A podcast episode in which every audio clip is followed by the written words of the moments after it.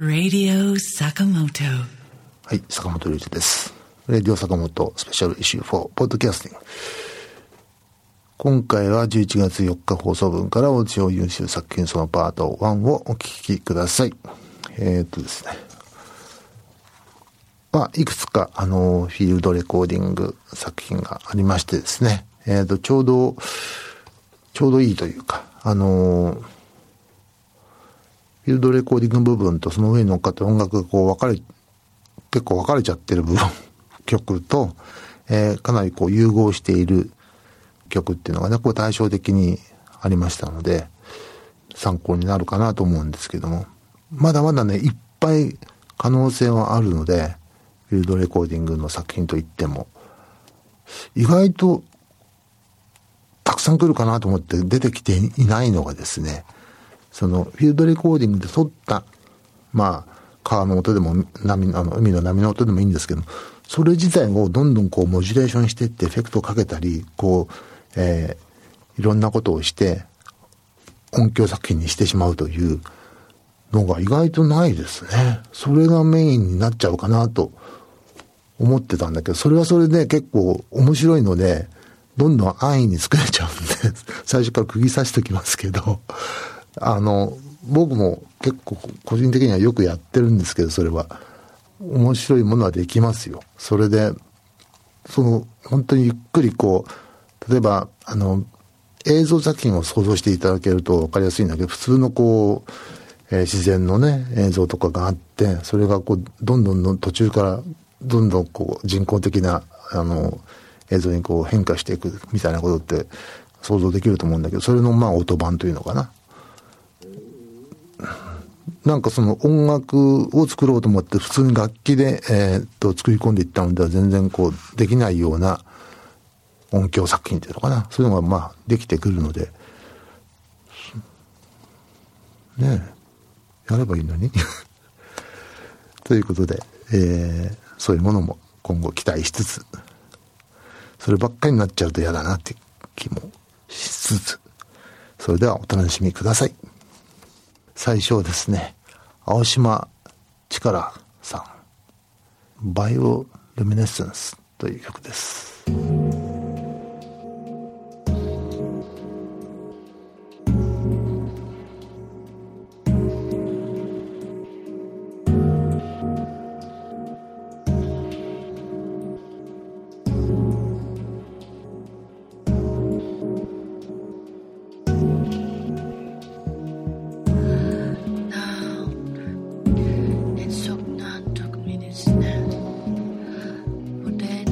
Snow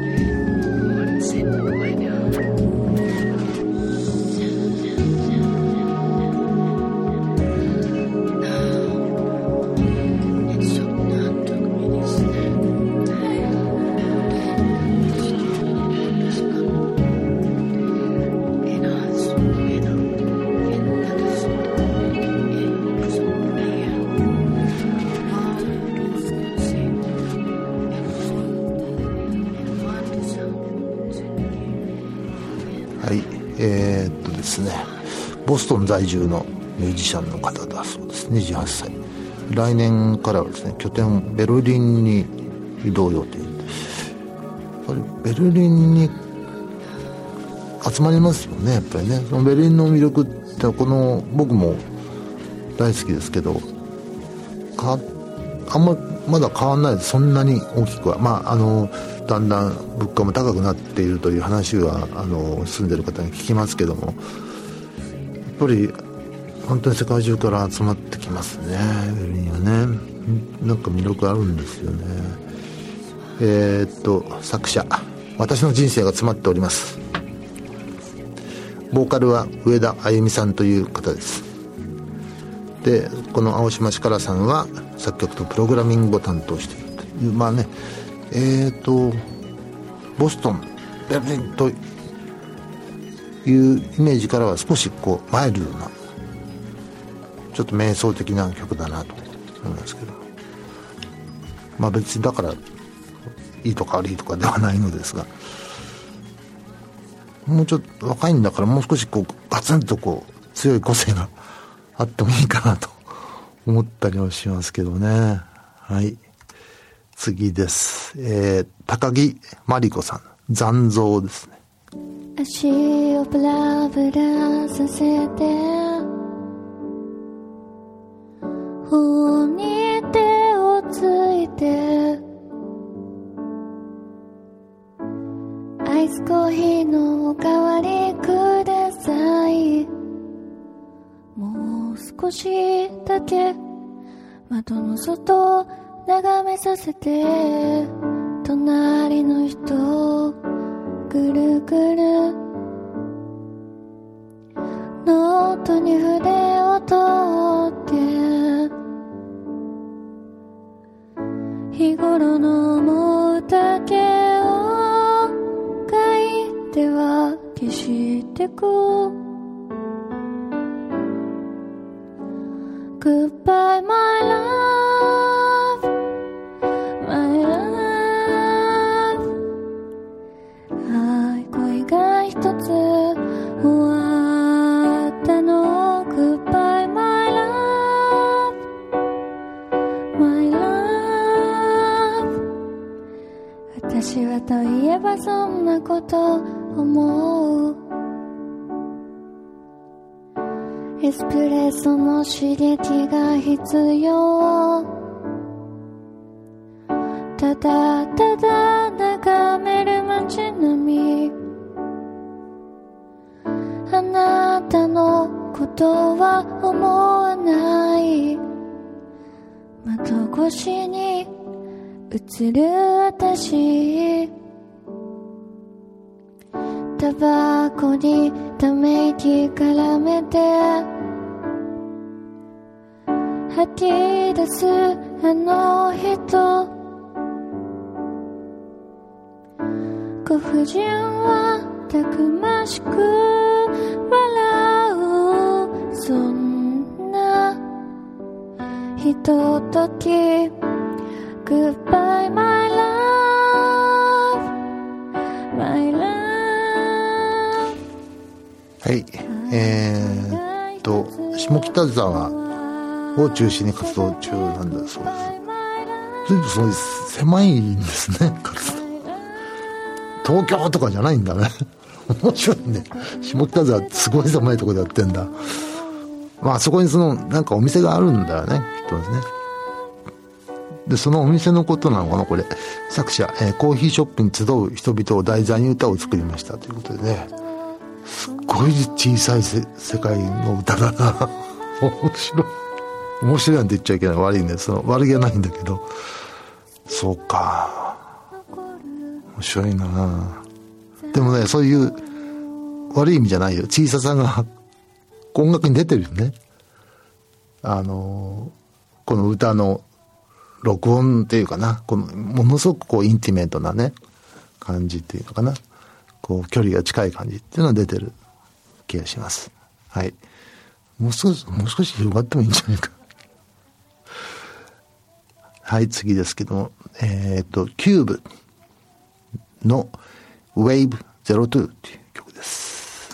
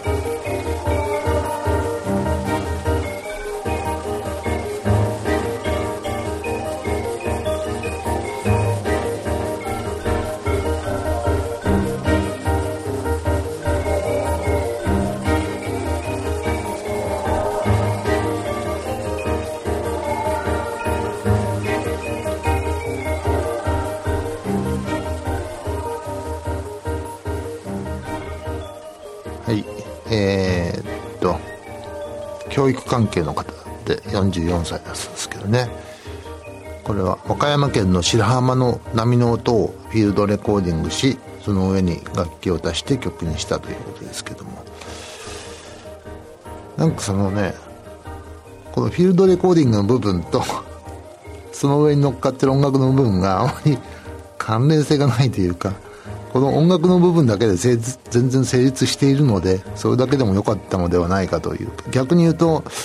そうですね、まあ、フィールドレコーディングの作品っていうのは、そうやっぱりフィールドレコーディングの作品っていうのかな、自然音だったら自然音と何らかのそのインタラクティブな音楽がね、インタラクティブな関係にある方が望ましいですよね、やはりね。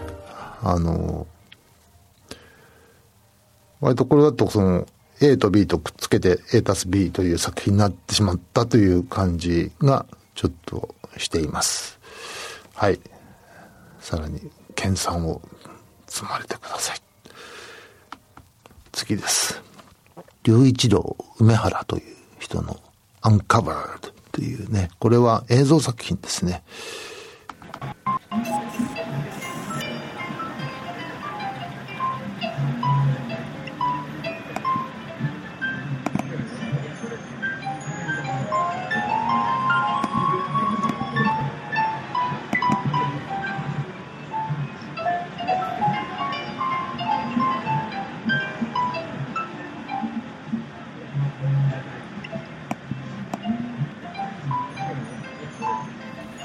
まあ、この映像作品なんですけどね、問題作長いのはいいんですけど、17分55秒、最初はこう自然の映像がこう使われて、そのうちこう機械の映像になって、それがだんだんこう最後はその人間の性みたいなことになっていくような大きな流れがありまして、なかなか面白いとは思うんだけど、問題作ですよね。これは問題作なんで、ぜひチェックしてみてください、ウェブで。はい、次です。また彼だな、浮世絵太郎のことなかれですね。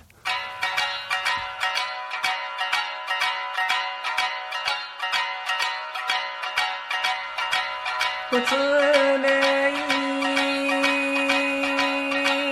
たすはいつも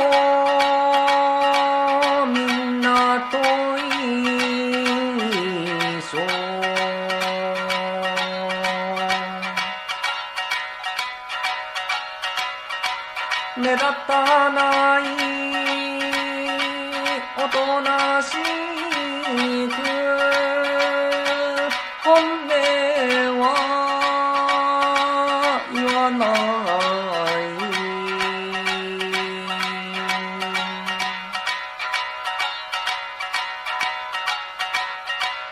人のせいいつでも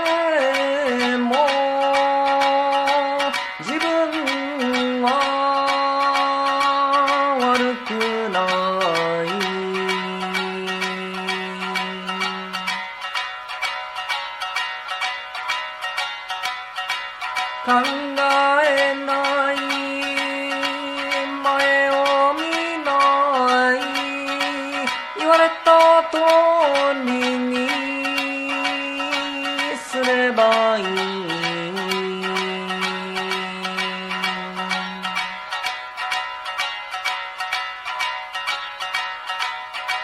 身がない日々の生活、特に何もない。なる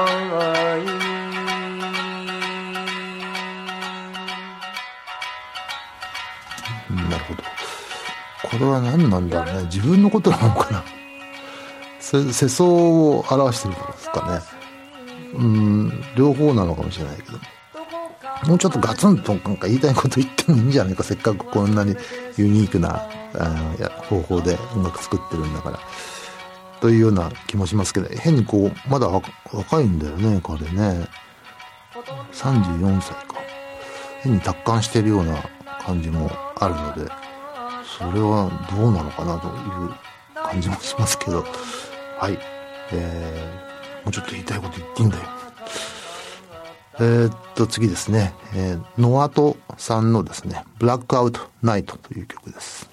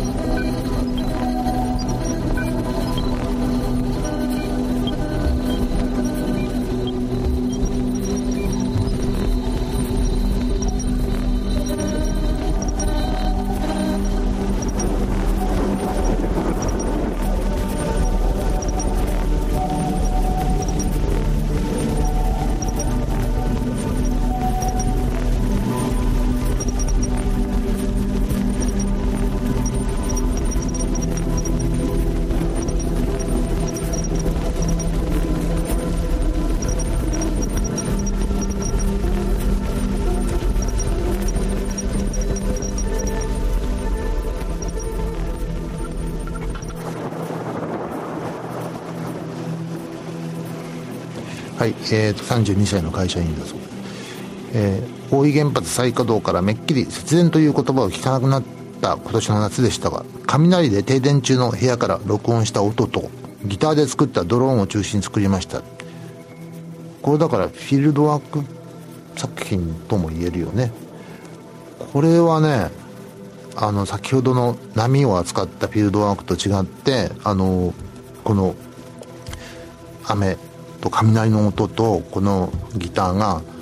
本当によくこうインタラクションしてるというか、いい意味でこう、音楽の部分と自然音の部分が、共同してるというか、そういうものだと思います。とても僕は好きですね。はい、またぜひ作品を送ってください。次ですね、この人覚えてるな、太陽灯というね、アーティストで海から来た機械という曲です。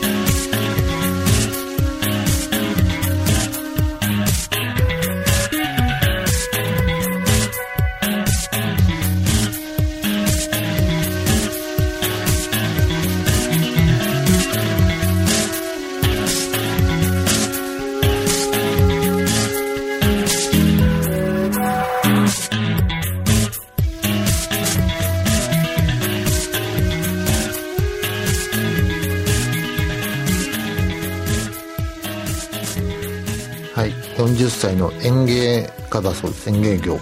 作者、ヘルニアから復活したので久々に応募しましたということで、園芸業結構重いものを持つんでしょうね。土とか石とか大変だろうな。よく復活しましたよね。ですごいシャープなね音楽でね、なかなか面白いですよね。前の曲も覚えてるんですけど、変拍子の曲だったと思うんですけども、なかなかユニークで、今回の曲に関して言うと、明らかにちょっとコーネリアスの影響が明らかかなとは思うんですけども、でもそれはね、方法をいただいて、自分なりのものにしていくという、やっていけばいいわけでね、もうちょっとたくさん作っていくとだんだん自分のものになってくるのかもしれませんけど、この人の個性ももちろん出てますけどね、入ってますけどね。はい。前の変拍子の曲もとても良かったと思いますけどね。ぜひまた送ってください。次です。アジロというアーティストの星の降る街。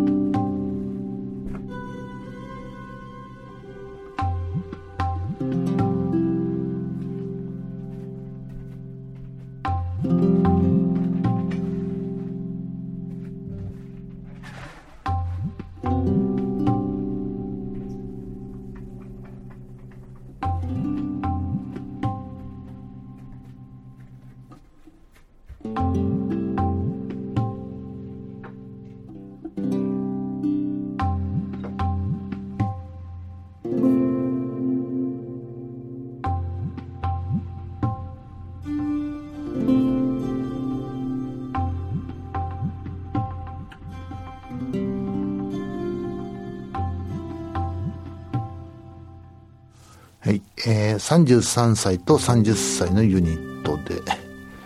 で、作者、弦楽器とタブラの演奏にエフェクトと生音を入れてみました。くたびれた風景のイメージっていうんですよね。なるほど、だらっとした感じはしますよね。確かにね、そのくたびれた風景っていうのが今の日本っぽいのかな。なんかちょっと悲しいような気がしますけど、それだとね、まあ、よくテレビとかであるなんか作られた元気みたいなのはもっと嫌ですけどね。だけど本当にくたぶれちゃったらそれはそれで悲しいなという、気にもさせてくれる曲ですね、でもその本当にだらっとした感じはよく出てると思います。結構僕は好きかなこれは。はい、というわけで坂本龍一でした。